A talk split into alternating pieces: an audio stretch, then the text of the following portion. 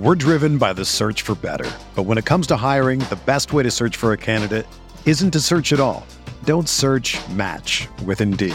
Indeed is your matching and hiring platform with over 350 million global monthly visitors, according to Indeed data, and a matching engine that helps you find quality candidates fast. Ditch the busy work. Use Indeed for scheduling, screening, and messaging so you can connect with candidates faster. Leveraging over 140 million qualifications and preferences every day, Indeed's matching engine is constantly learning from your preferences, so the more you use Indeed, the better it gets. Join more than 3.5 million businesses worldwide that use Indeed to hire great talent fast. And listeners of this show will get a $75 sponsored job credit to get your jobs more visibility at Indeed.com slash BlueWire. Just go to Indeed.com slash BlueWire right now and support our show by saying that you heard about Indeed on this podcast. That's Indeed.com slash BlueWire. Terms and conditions apply. Need to hire? You need Indeed.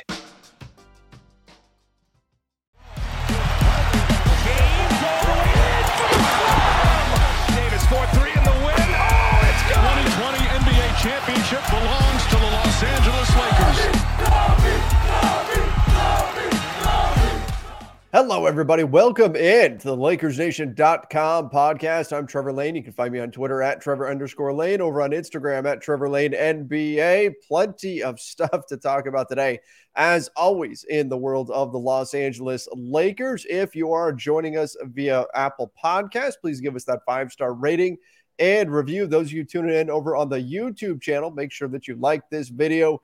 Don't forget to subscribe and turn on notifications as well. Joining me today is Matt the Optimist Peralta. Matt, how are you doing in terms of your off-season energy at this point? Are you still still feeling pretty fresh here, feeling pretty pumped up about everything, or uh, are you starting to hit the the downward slide here in terms of uh, off-season enthusiasm? I'm I'm definitely falling into the latter category at this point. It's it's hitting me a little bit. I'm I'm starting to get there a little bit too. I, I, think this KD trade has really put a damper on some things, and given that it's holding up everything, my excitement has waned just a little bit. I, I think we're in this for the long haul as far as KD and subsequently Kyrie Irving. Mm-hmm. Um, so the excitement has definitely come down a little bit. Um, still crossing my fingers something happens, maybe Donovan Mitchell to the Knicks soon ish, just so we get some news. But otherwise, um, yeah, I'm I'm I'm, um, I'm getting to the point of the offseason where I'm. Uh, I'm not checking my phone quite as feverishly. I need a mega trade, like right. something that involves KD and Donovan Mitchell, and it all gets wrapped up into a nice, nice bow and just blows everybody's minds. That's that's what we need at this point in the season to kind of re-energize us, reignite us. Because you're right, like look, this is and this is our first topic for today, the the Lakers trade front. Keith Smith and I over on the front office show, we've been calling this the summer of the trade. Mm-hmm. It's been the summer of the duds in terms of, of trades. I mean, there's been a few, there's been a few interesting trades. Some trades where value was not what we expected. We look at the case of or Rudy Gobert, we'll talk a little bit more about that in a minute. But you look at Jerami Grant, you look at Christian Wood, Malcolm Brogdon, some of these other deals that went down that were surprising in terms of, of value. But overall, we qu- haven't quite seen the mass volume of trades that we were expecting. And a lot of it I'm blaming on Kevin Durant, on the Nets, and on the Wolves for the, the Rudy Gobert trade. I think those three things have really changed this offseason market and just robbed us of a lot of a lot of fun. I think it's kind of ground everything to a halt. It really has. And you know, I've got a good question for you. Do you think if Minnesota doesn't wildly overpay for Rudy Gobert, is is Kevin Durant playing somewhere else right now? He might be. He might be because you have to figure there's so many. Essentially, every non-Nets team that is interested in in trading for Kevin Durant, which is every team, right? Should be um, is looking at the situation saying, "Oh my gosh, like we, we can't give more than what what the Wolves just paid for Rudy Gobert." Meanwhile, the Nets are saying, "Oh my gosh, we can't trade. KD's better than Rudy Gobert. We can't trade him for less than what Minnesota paid for Rudy Gobert." So they're stuck, and that's you know that's the problem that we've got here. You look at you know somebody mentioned on our last show. Go back to the Shaquille O'Neal trade. I mean, I know right. the market's very different, but there was one first round pick involved in that trade, and now we, we're seeing five, six. I mean, we're hearing six picks for Donovan Mitchell, seven picks like that. It's getting crazy, and NBA teams are starting to back off. And that's been a problem with the Kevin Durant situation. By the, by the way, I'm seeing Minnesota fans get super defensive about the Rudy Gobert trade, which look, that's That is normal in NBA fandom. I'm not saying they shouldn't be doing that, but just from people who we were we were there a, a year ago. We were we were there with the Russell Westbrook trade yep. a year ago when the entire NBA, I'm talking about executives, I'm talking about fans, I'm talking about the people selling popcorn in the arenas, are saying that's not a good trade. You should probably listen. Now, it, it can still work out for the Wolves if they make the playoffs for the remainder of Rudy Gobert's time there. It can still work out, but the Wolves fans that are out there saying, "Oh, people are just upset because the Wolves aren't going to be a pushover anymore," that's not it. That's that's not what's going on here. Yeah, I mean, I know it's this is a Lakers podcast, so we won't dwell on this too long. But sure. I, I think you know, Rudy Gobert definitely raises the floor for Minnesota. I think they're going to be a solid playoff team for at least the first couple of years of that contract that he's there with them. Um, do I think they're a title contender? Remains to be seen. I can at least get the thinking behind the trade, but I think it just trade goes back to value and who were the Wolves really bidding against for Rudy Gobert? Exactly. I, I, don't know. Maybe maybe there were reports, maybe there were deals that weren't reported that were kind of similar in in ilk, but I have a hard time believing that. But look, if you're a Minnesota Timberwolves fan, you should be pretty excited. I think you guys will be in the playoffs comfortably for the next couple years, and for a franchise that has been pretty starved for playoff action, I, you know, I get it. I'm just a Lakers fan though, so so making the playoffs to me is is not really anything. I want titles. Well, and, and just in terms of value, it's a lot. I mean, look, we, we could say, if we're trying to be objective, we can say, you know what, the Lakers probably overpaid for Anthony Davis, but they sure. won a title. So it didn't matter. Right. And I get, and for Minnesota, maybe if they make the playoffs the entirety of Gobert's tenure there, then that's fine. Sure. It doesn't, it doesn't matter. Right. So that, that could be something. But in terms of the NBA impact, I think that has had a, has played a role in this just everything dried up, this drought that we've had across the league in terms of trades and things. Kevin Durant, the Nets, if the Nets, let's say Kevin Durant demands a trade and five days later a trade gets made, cool, we're off and running. Yep. Right. That opens up a lot of stuff. But everybody is paralyzed right now. And it's either going to take a trade getting done or teams finally say, you know what? We're tired of this. We're not waiting around any longer. Nets, you're two hours late for the date we're we're bailing. We're we're not going to sit and we're not sitting around at the restaurant waiting anymore. I'm taking off. We're taking our dignity and we're going to go make some other deal somewhere else. Yes, uh, the other teams have decided to look at other date uh, potentials in their phone and have tried to make other plans. Um, Kevin Durant is obviously Plan A, but uh, it's a Saturday night. I'm trying to have a good time. If if he's not ready or he hasn't responded to me quite yet, I am going to move on to the next person. So, what does all this mean for for the Lakers on the trade front? Because we've heard Obviously, they're talking to the Pacers. I've had a lot of Lakers fans that have expressed some concern to me saying, oh my gosh, if they're talking to the Pacers, does that mean the Kyrie trade talks are dead? What's right. your your take on that? Um, I think it's just starting the conversations for Plan B. Personally, I think that it's good to get at least the framework of what a deal could look like if the mm-hmm. Lakers ever decide, you know what, we're gonna pivot off Kyrie. We know we can't get into the training camp, uh, training camp preseason with Russ on our roster. We need to make a move what would a deal look like? Let's start to hammer that out, and you know we'll call you when we decide we want to move on. Um, I don't think there's anything wrong with that, and if anything, I think it also creates you know some pseudo leverage for the Lakers in any Kyrie deal, saying, look, we don't we don't have to trade for Kyrie. We have other avenues to trade Russ and still get players back that we want to help our team win. That's um I don't know if you necessarily call it a negotiating tactic, but I think it's smart business from Rob Pelinka in the front office to at least do that. You don't want to go into training camp not having a sense of what the market would look like for Turner and Hield and for us, right? You, you want to know like what that deal would kind of start to look like. Yeah, if you're if you're all in, and I think the Lakers are very, very, very much have having uh, the Kyrie trade at the top of the list, but you've got to know what your other options are. And I think that's a great point that it could just be for leverage sake. Hey, Sean Marks, look, I know we were trying to figure out life with Kevin Durant and it's tough and all of that, but we've got to do something here and we've got this other trade over here waiting. What do you want to do? Nobody else in the league wants Kyrie. Nobody else is bringing you offers for him. Can we get serious here or not? Right. And it may come to that. I'm not saying the Lakers are at that point because here we are. We still have plenty of time before before we even get to training camp.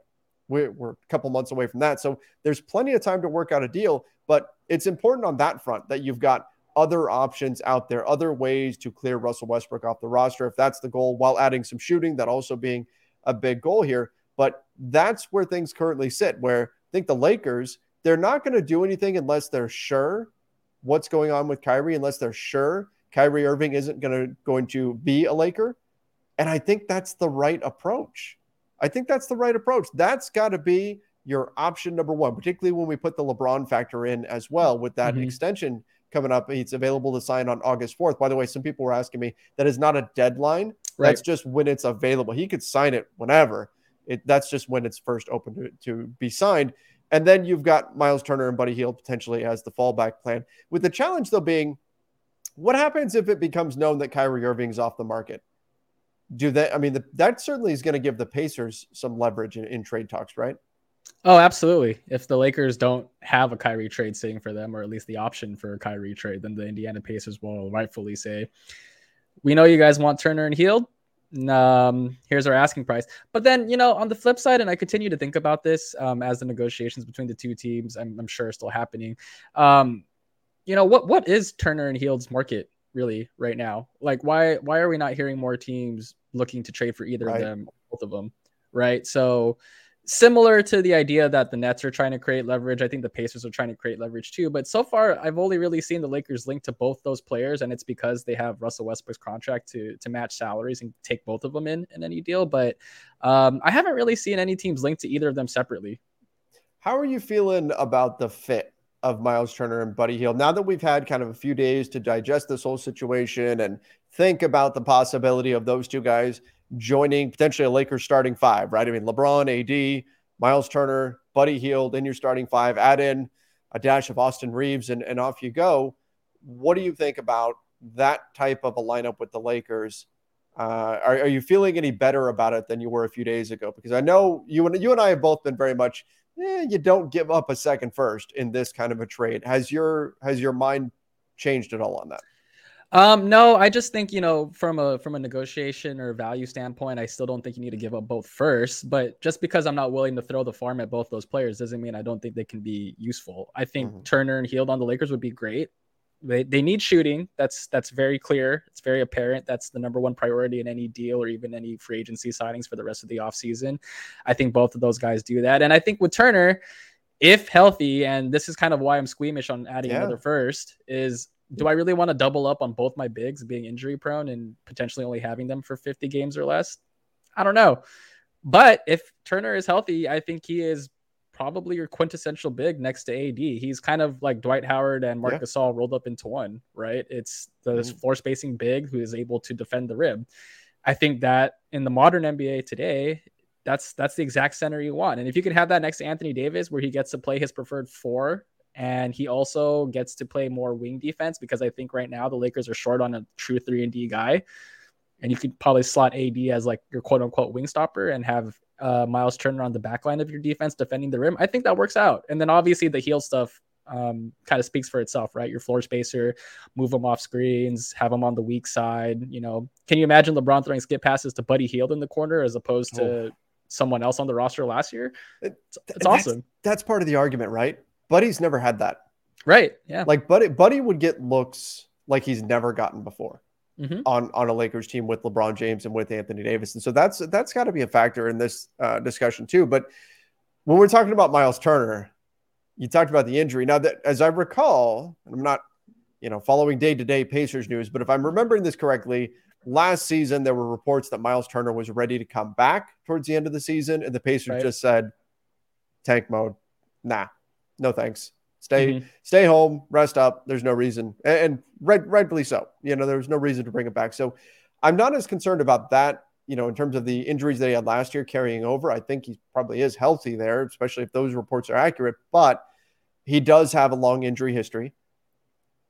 On the flip side, like how familiar would that be for for Darvin Ham, right? right. Like, I mean, Brook Lopez and Miles Turner are, are very much they're not the same guy at all. But if you squint, I mean a big who's pretty good at shooting threes, can block shots, isn't great at rebounding, and you can put him in the corner and let him and let him bomb away and space the floor for you.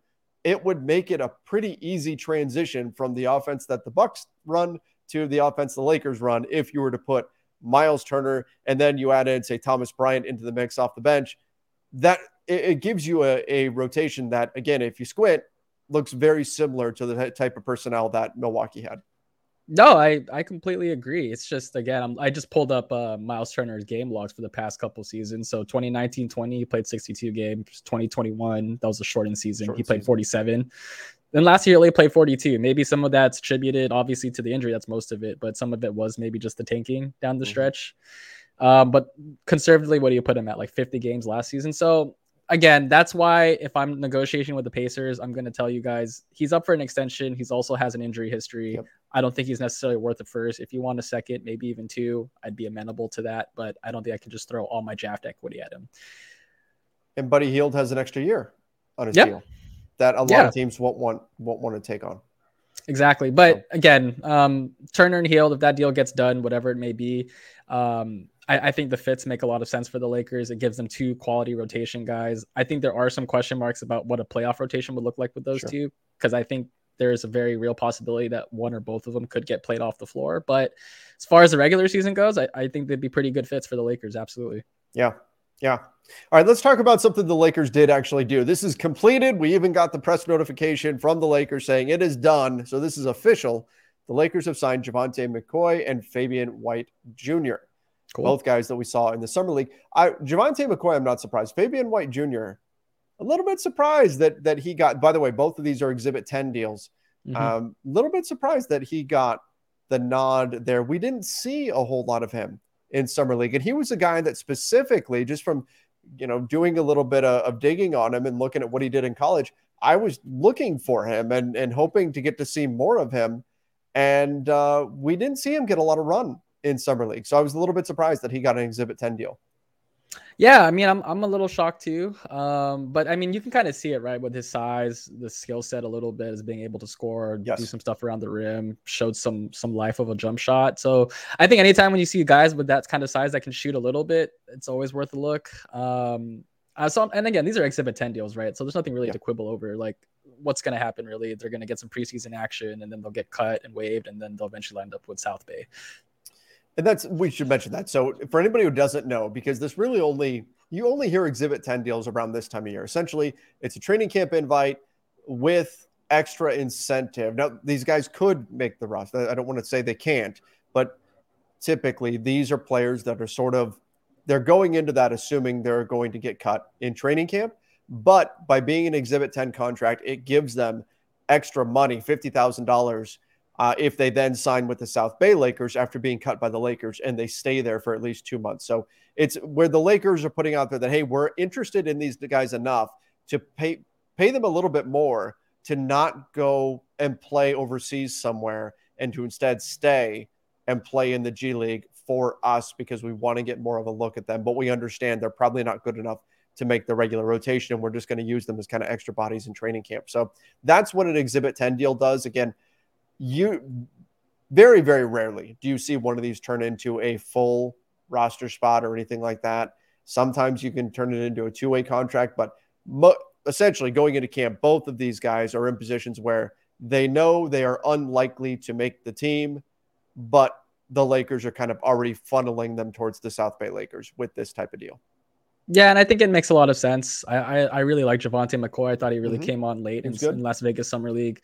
Uh, showed some signs of a three level scorer. He has got that pattern and spin move in the mid range, which I think is pretty sweet. Um, he's he definitely fun. He was he, fun. He was fun, and we needed that. We needed fun. It was summer league was so much more enjoyable than the regular season, just because these guys were going out there having fun, winning some games. That that was a nice experience, and Javante McCoy was definitely a part of that.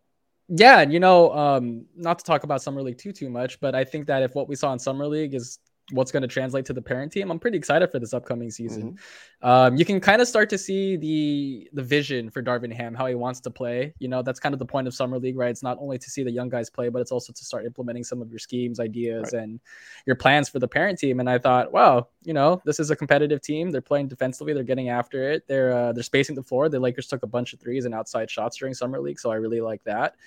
Um, yeah, I'm I'm pretty stoked, honestly. And as far as McCoy and Fabian White Jr. goes, I think that it's just going to end up being they're going to end up with South Bay, and hopefully they develop, and maybe down the line they turn into something. You know, it's uh. We're driven by the search for better, but when it comes to hiring, the best way to search for a candidate isn't to search at all. Don't search, match with Indeed. Indeed is your matching and hiring platform with over 350 million global monthly visitors, according to Indeed data, and a matching engine that helps you find quality candidates fast. Ditch the busy work. Use Indeed for scheduling, screening, and messaging so you can connect with candidates faster. Leveraging over 140 million qualifications and preferences every day, Indeed's matching engine is constantly learning from your preferences, so the more you use Indeed, the better it gets. Join more than 3.5 million businesses worldwide that use Indeed to hire great talent fast. And listeners of this show will get a $75 sponsored job credit to get your jobs more visibility at Indeed.com slash BlueWire. Just go to Indeed.com slash BlueWire right now and support our show by saying that you heard about Indeed on this podcast. That's Indeed.com slash BlueWire. Terms and conditions apply. Need to hire? You need Indeed. Low risk move for the Lakers here. Now, I did see there were a lot of Lakers fans who immediately responded, "What is Rob Pelinka doing?" You know, remember what these remember what these are. Okay, yeah. this is not. We're not saying they're signed to full contracts. We're not saying they're on the roster for next season. Almost certainly they will. They will not be. So I think that was the initial reaction when they saw they signed Javante McCoy. They signed Fabian White Jr. People went, "What? Who are these guys? Why would they sign these guys?" Right?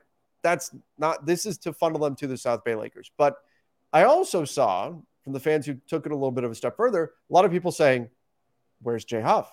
Where's Sa- Sacha Killeya-Jones? Where, where are these guys that were playing pretty well? Where's Paris Bass in, in summer league and played arguably bigger roles?" Some of those guys might be holding out, waiting to see if they can get pick up a deal like Mac McClung did, right. where he got like a non-guaranteed but a deal with with the Warriors.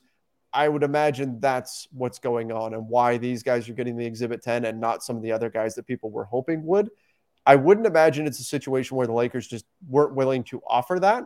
My guess is those players are waiting to see if anything pops free. And I think a lot of guys, the players like this included, are still waiting to see what's going to happen for the Kevin Durant situation because once that goes down, then teams have a better sense of what they've got roster spot wise and and all of that. So I think the trickle down effect is you're even getting guys like like Jay Huff who can be kind of left stuck waiting to see how everything's going to shake out.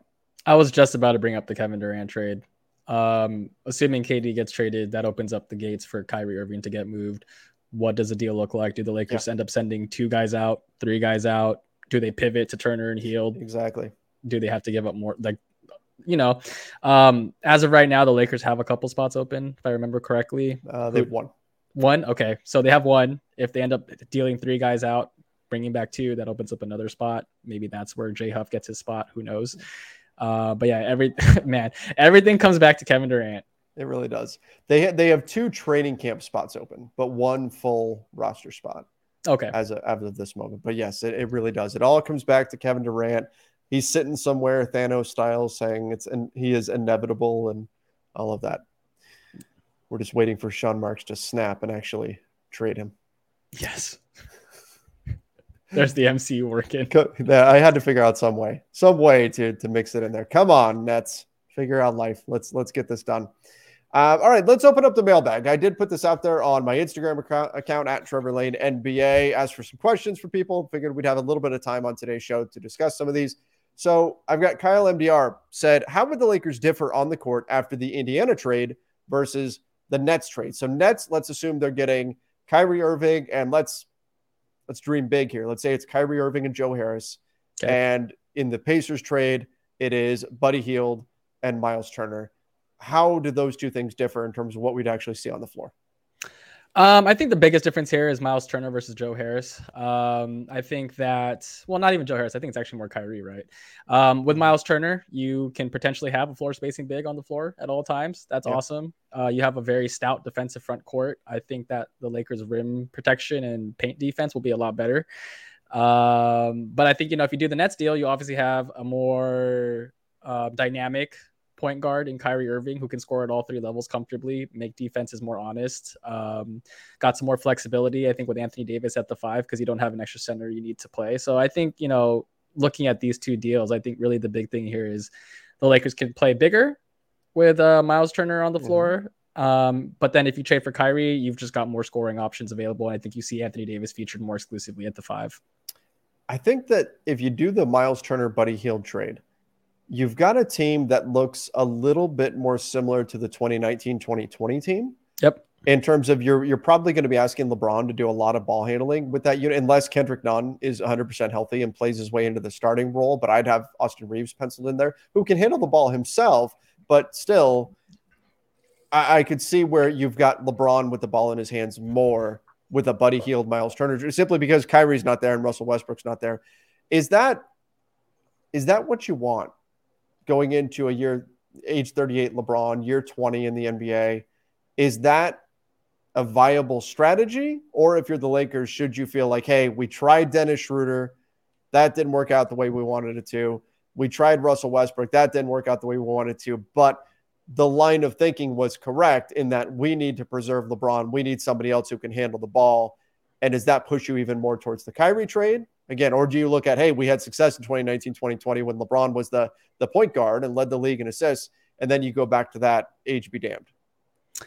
Um, I think I would prefer an innings eater in the regular season, but yeah. I think come playoff time, I think it's always going to be LeBron handling the ball, regardless of who the point guard is. Um, even if Kyrie Irving were to come in a deal, I, yeah. I, I still think that you know if you go back and look at those Cleveland teams, Kyrie brought up the ball a ton, but most of the playmaking and all that stuff went through LeBron James still. So I feel like, you know, um, I'm not I'm not clamoring for another point guard just to take the burden off LeBron, quote unquote. But I think that during the regular season it would help. But um, the way I always look at the Lakers is through a 16 game lens, not an 82 game lens. Uh, yeah. They're there to me. It's always going to be about the playoffs and what's best for the team at that point of the season. So, um, yeah, I'm, I'm not really um, too concerned about the, the workload per se, but I mean, I'm not opposed to it either if they ended up, you know, starting Kendrick Nunn or giving more reps to Austin Reaves, whatever. Yeah.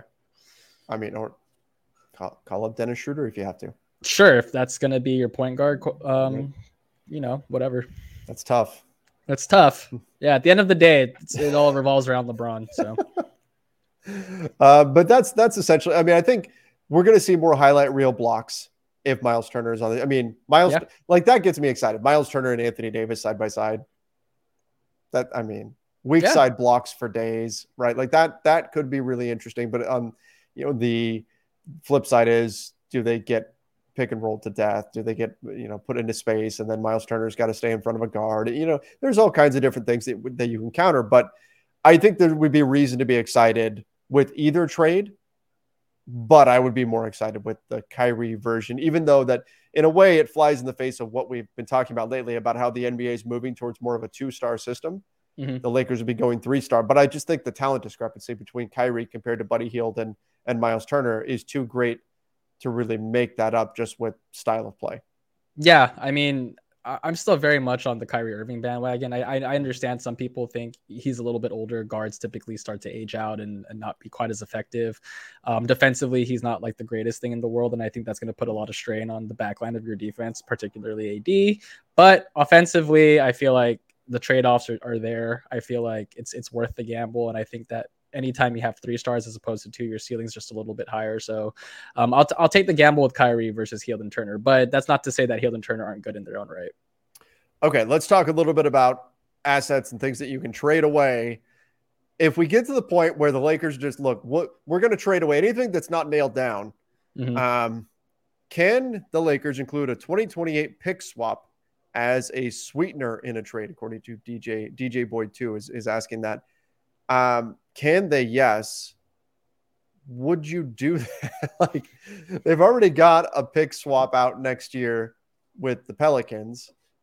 Would you be willing to kick in a, a pick swap uh, if like both first and a pick swap to get a Kyrie deal done? Oh God, no! You know, uh, this is a funny story, Trevor. And I think I told you this offline, but uh, I actually ran into Bobby Marks at summer league. um, and I, I said hi. I told him I was a Lakers fan, and the first thing he asked me was, "So, what are you giving up for Kyrie?" And I told him at the time I would give him a very limited lottery protected first round pick and a pick mm-hmm. swap. Yeah. That would be my final offer to the Nets, and then whatever salaries you need to match. Obviously, Russ. If I need to throw in uh, Harden, Tucker, and Nunn, whoever, so be it. But um, as far as draft equity goes, I would be willing to do a 2027 or 29 first and this and a swap. See, that's that's just it. When I look at these situations, and I'm not in these these, I'm not in the room with Rob Pelinka or anything like that, trying to negotiate these things. But when I look at this and I see, okay, the Pacers want two first, the Lakers want to want to give one. The Nets want two first, they don't want Russ. The Lakers want to do one for you know, whatever it is. I don't feel like that's an instant going from one first to two first. Well, you throw in a bunch of seconds and a pick swap. Now, maybe you're dealing with a team that just says, no, I don't care about pick swaps. I don't care about seconds. It's a first or nothing. Okay. Right. Like that, that might happen. That's possible. Mm-hmm. But from the outside, it just, it feels like that's not an insurmountable chasm of a difference there. Even as, as people like, like Mark Stein, who again is one of the, the best in the business, are characterizing this as they're they're pretty far apart when it's sounding like it's one first round pick. Now, maybe it's protections. That can be certainly increasing the gap. If the Lakers are saying one first and it's lottery protected, and the Pacers are saying two first, both completely unprotected, that's oh. a pretty big gap there, right? But I just feel like things like that, pick swaps, second rounders, you could add in a, a player, stuff like there's ways to get there if you really want to. And I think the Lakers don't have the incentive to really want to until they know for sure whether or not the Nets are going to trade Kyrie. And the Nets aren't going to know, know whether or not they're going to trade Kyrie until they fully understand what's going on with Kevin Durant. So once again, for like the fourth time this show, it all comes back to Kevin Durant and, and what's happening there with with him. But um, yeah, I just think that that's it's a great idea to have kind of the pick swap in the back pocket because mm-hmm. it's a compromise in order to avoid having to give up both first. That's the way I'm using that pick swap. Sure. And, you know, I, I, think from the Lakers perspective, that's absolutely how you look at it. It's like, here's us throwing you another thing right. in the deal. But then, you know, on the flip side, if I'm Brooklyn, I look at that and go, you know, okay, pick swap's nice. It's nice to have that option. Yeah, but it could be absolutely worthless, right? Yeah. It, the Nets could uh, very well just be worse than the Lakers in 2028 if that's the swap that ends up happening. And so they don't end up using a swap. You know, that was, that was pointless. Yeah. Um, so again, it's nice to have that option, but it's kind of like the poo poo platter deals. It's just like here's extra stuff, but just, some of it just amounts to nothing. Keep piling it on there. Yep. Yeah, just you know, it's a thing, but is how how valuable is it really? I just think there's going to be there's too much talk here for them not to do something. Right. I and mean, I think I think teams are just waiting for the Lakers to blink. And this is, you know, I made this point on on Twitter the other day. I said that essentially, like the most important thing is that they end up at a good deal. It's mm-hmm. frustrating for fans to sit and hear rumor after rumor after rumor after update after update, right? All of this different stuff. And people just get frustrated. They're like, oh my gosh, just just do the deal already. Just whatever it takes, just get it done. All right, throw in another pick, get the deal done. But then like, let's say the Lakers cave and they say, okay, two firsts for Miles Turner and Buddy Hield. How many people would be complaining that they overpaid and that Rob Pelinka didn't do a good, good job negotiating and all that kind of stuff? That would be a thing. That would be out there. The most important thing, despite the waiting being so difficult, you know, Tom Petty says the waiting is the hardest part. The, the most important thing is that you get a good deal mm-hmm. at the end of the day, Dennis Schroeder. But I, I think that the Lakers so far have played things correctly, even if it's difficult to go through all of this waiting. No, I, I 100% agree, and I think I said this on the other on the show, maybe the other night or so. But if the Lakers hold out and they end up getting the deal that they wanted, which is a first and some stuff for Kyrie, or even a mm-hmm. first and some stuff for Turner, um, Turner and Hield, it, then this was absolutely worth it. It's um, it's just it's smart by Rob and the Lakers front office. At least project to the other 29 teams, hey, we're not as desperate as you guys think we are. Yeah. Maybe deep down they actually are, but you know, you don't want to project weakness. You don't want to hurt your leverage, whatever modicum of leverage you have left in any deal here. Um, just make sure you know you're not leveraging, you're not negotiating from a place of weakness and telling the whole world you are, right? Well, and in both of these situations, it seems like, and I think more, this is more certain in the Kyrie case than the Indiana trade package, but it seems like the Lakers are negotiating against themselves. It doesn't seem like there's other teams that are rush, rushing in to make offers here. So that matters too, right? It's a, in, in that situation, you may have to be willing to play that waiting game. Again, I, I think teams are going to wait until August 4th. They're going to do everything they can to put that pressure on the Lakers. But now, the other, the other piece, and I think you brought this up on one of our shows recently, if the dust settles and mid August, suddenly the Lakers trade both picks and other stuff, and they walk away with Hield and Turner, Lakers fans are going to be like, what, like what, what through all that to take that deal? Yeah. Yeah, right. Like people are gonna just start complaining and ask why didn't you do this in the first place. But Yeah. you have to posture and, and try to argue and negotiate as much as possible until you get to that point. What that point is is anyone's guess. I, Yeah. I personally think it's training camp, which is not until September. They've got time, so I think Oh. things are going to be status quo until someone does something, i.e., someone trades for Kevin Durant. So I've been on on pins and needles, especially the beginning of the month, beginning of July. I was afraid to go anywhere, to Same. do anything, Yep. right? And now, and so I mean, my flight to Vegas for summer league was Oh, yeah. nerve wracking because I'm going, oh my gosh, something is something is going to happen, and I'm on a plane, and it is it is not going to be good, right? Like that. I was a nervous wreck.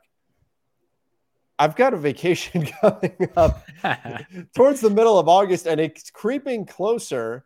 And now, now all I can think is, my God, it's going to happen.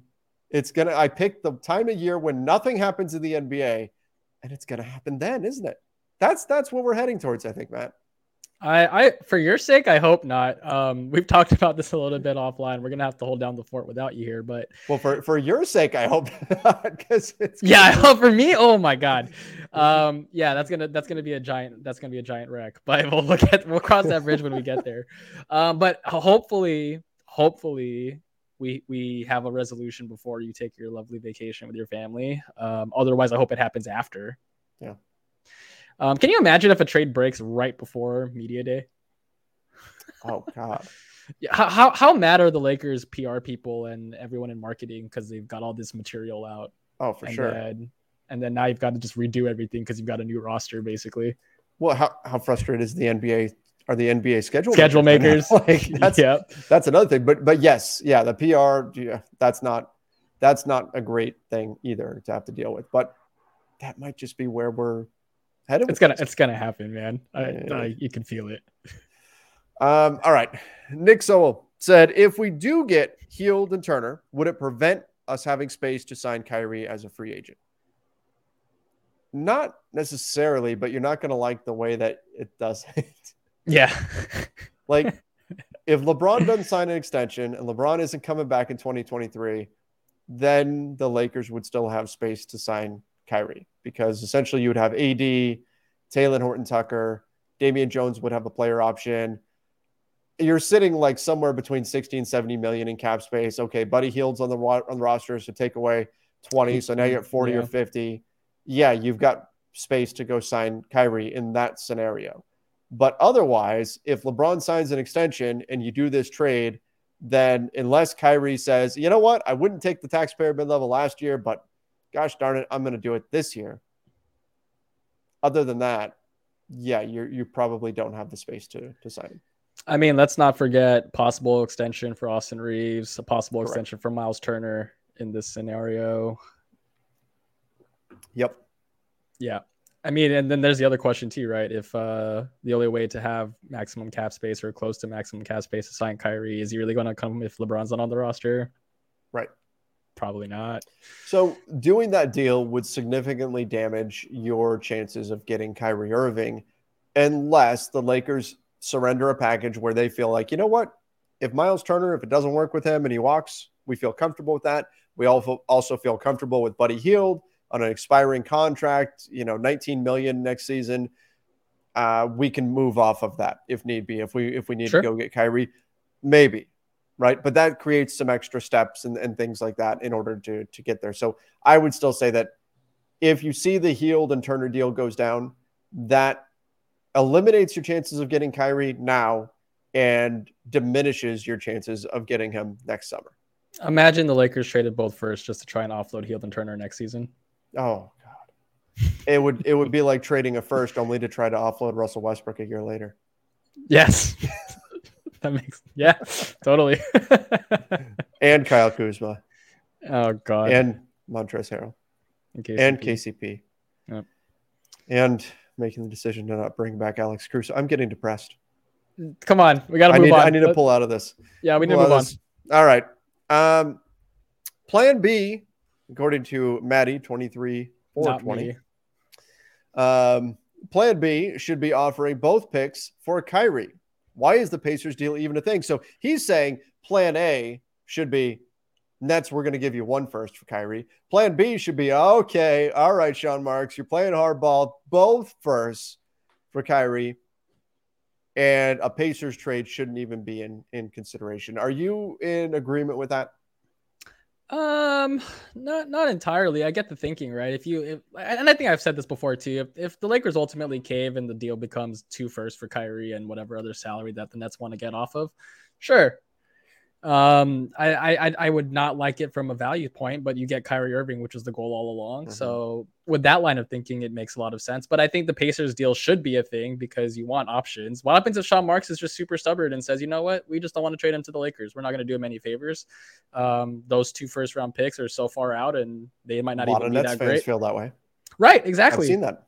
Yeah, and I've seen it too, which is that's why I'm bringing it up. Is look, we we don't know Kyrie Irving any favors. He put our season up in flames last season. We're gonna trade him wherever. we're gonna do what we want with him, which includes not trading him to the Lakers. So, if you're the Lakers, you need to have a contingency plan, which in this case sounds like it's the Pacers. I, yeah. you know, you want options. You don't want to just pigeon your. You don't want to put all your eggs in one basket for one deal, and if it doesn't work out, you're SOL. With threats to our nation waiting around every corner, adaptability is more important than ever. When conditions change without notice Quick strategic thinking is crucial, and with obstacles consistently impending, determination is essential in overcoming them. It's this willingness, decisiveness, and resilience that sets Marines apart. With our fighting spirit, we don't just fight battles, we win them. Marines are the constant our nation counts on to fight the unknown, and through adaptable problem solving, we do just that. Learn more at marines.com. Yeah, it, this is not I, I don't think the Lakers are putting the Pacers deal ahead of a Kyrie Irving trade. Right. But I think it's important that it's there. I think it's important that they know what it would cost to get something done there because they understand that they probably need to do something. Right? Like we've talked about this. If you roll into next season with a roster as currently constructed, you're asking for trouble. And I'm mm-hmm. not saying they made they, they haven't made bad moves this offseason, been fine with the moves they've made, there's issues with this roster. This roster was set up with the idea that more moves are coming in order to balance things out, in order to provide some of the things that you don't have. If that move doesn't arrive, you're in big trouble. So if, if Kyrie, Kyrie Irving might decide tomorrow he doesn't want to play basketball anymore, you don't you don't know what's going to happen, and so it's important that you do have that fallback plan. And I think that's what this is. I would rather see the Lakers do the Buddy Hield Miles Turner trade than do nothing. Right than do nothing. And again, I, I don't want to see them give up both first, but I think that's a legitimate trade that can help them. And it's something that you you do if Kyrie Irving is off the board. Yeah, absolutely. I you know, as far as plan Bs go, and given what the Lakers have as far as assets and trade partners available, mm-hmm. you could do a lot worse than Buddy Hield and Miles Turner. Oh, for sure yeah, so it's not a bad thing. And I think again, we've talked about this a lot on this podcast. Is that if if that ends up being the deal, they get Hield and Turner. I think the Lakers are a better team. That's that's the goal in any trade, right? Is to get better and give yourself at least a shot in the playoffs. I think getting those two players at least helps toward doing that. So I'd rather do that than just roll into this next season with the current roster as constructed. They have no shot with this roster. No, right? No, no shot. No, with with the roster as it currently sits. Buddy Hield and Miles Turner, you're better during the regular season. And then you get into the playoffs and you say, okay, LeBron, okay, AD, this is your time. Go nuclear. Let's go. Mm-hmm. If you do the Kyrie trade, you're pretty good during the regular season still. But you get into the playoffs and you go, okay, LeBron, okay, AD. Oh, LeBron, you're having off shooting night. Okay, Kyrie, let's go. Now it's your time. Right? Mm-hmm. Like you've got that other level that you can get to, particularly if you can figure out a way to get like a Joe Harris, a Royce O'Neale, a Seth Curry, someone like that. Or if you, you can flip in a third team or something. Well, I think a third team's going to have to be in no matter what in order to send Russell Westbrook somewhere because the Nets don't want him. Um, mm-hmm. But you you bring in, figure out a way to get Eric Gordon, figure out a way to get some of these other pieces. Maybe still find a way to get Buddy Hield. I don't know, but that's where you can really take that next leap. I think you're better with Hield and Turner. You could be significantly better with Kyrie and and a shooter, though there's no guarantee. There's no guarantee. There's that unpredictability with Kyrie, but your ceiling is just higher, and that's that's what you're shooting for.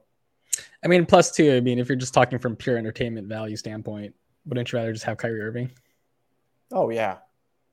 Oh yeah. I mean, he's tailor made like, for big markets. Yeah, I mean, he puts defenders on skates, and you know, he's the he's shot making's the, crazy. Oh like, man, he like, like how, how many guys? How many guys in the NBA have a potential for go to you know score fifty points? There aren't a lot. Not many. Kyrie Not Irving's many. one of them. Yeah, yeah. Any given sure. night. Yeah, and he can look incredible while doing it. It's not like mm-hmm. an ugly fifty points or anything. Like he's he will go out there and do stuff that just leave people's jaws on the floor. That's isn't that kind of what the Lakers are all about? Yes. Right? Yeah, Showtime, baby. He he's a showman. Like I whatever the off court stuff you have, like whatever, you know, things you disagree with about Kyrie Irving the person, the basketball player, when he's out there, when he's healthy, when he has it on, he is one of the most fun people to watch. And you have to care about him when he doesn't have the ball because he shoots 40% from three. Yeah, he, he basketball fit. Yeah, what a concept. Basketball fit, star power, you know, crypto.com Staples Center is going to be rocking every home game if you have those if you have that big three on the floor every night. Got to figure out a way to get it done.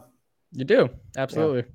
But again, for the last time this show, it all comes back to Kevin Durant.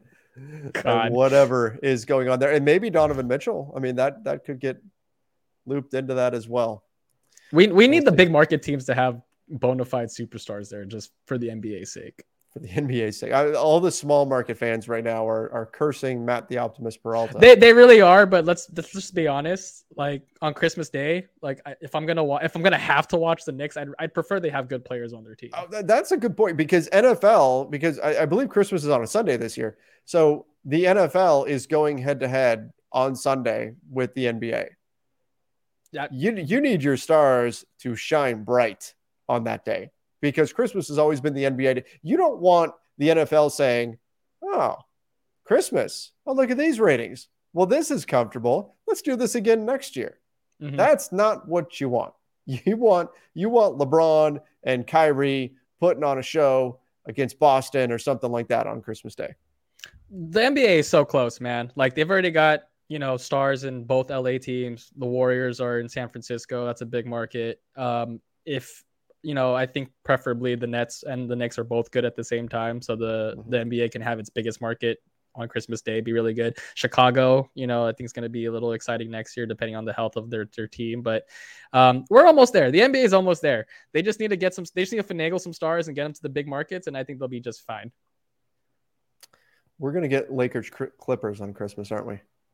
Uh, can you, if you because they're going to be because they're going to be healthy. If the Lakers get Kyrie, we're going to get Lakers Clippers on Christmas as that's my should. prediction. Yeah, no, they absolutely should. That'd be awesome. Yep.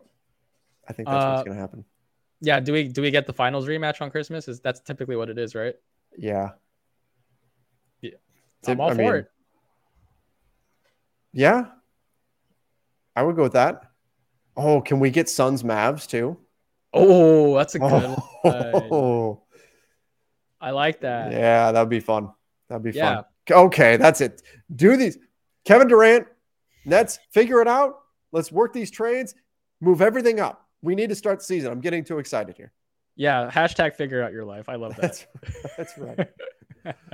All right, Lakers Nation, let's leave everything there. Appreciate you for joining us. If you're over on Apple Podcasts, make sure you give us that five star rating and review. We really do uh, appreciate that. It's a great way to help out the show. And if you're over on YouTube, again, just hit that subscribe button and don't forget to turn on notifications. Till next time, everybody, stay safe and see you. Everyone is talking about magnesium. It's all you hear about. But why? What do we know about magnesium? Well, magnesium is the number one mineral that 75% of Americans are deficient in. If you are a woman over 35, magnesium will help you rediscover balance, energy, and vitality. Magnesium supports more than 300 enzymatic reactions in your body, including those involved in hormonal balance. From functional medicine doctors to mental well being and female hormone experts, we all know that magnesium is the one mineral to improve all aspects of well being and health. But which one? Magnesium Breakthrough from Bioptimizers, the trusted choice recommended by leading experts with seven best absorbed forms of magnesium to ensure your body receives the support it needs for overall well being. Go to bioptimizers.com slash balance today and use code BALANCE10 for 10% off. Support your journey to wellness at B-I-O-P-T-I-M-I-Z-E-R-S dot com forward slash balance. Magnesium Breakthrough from Bioptimizers, your foundation to optimal health and vitality.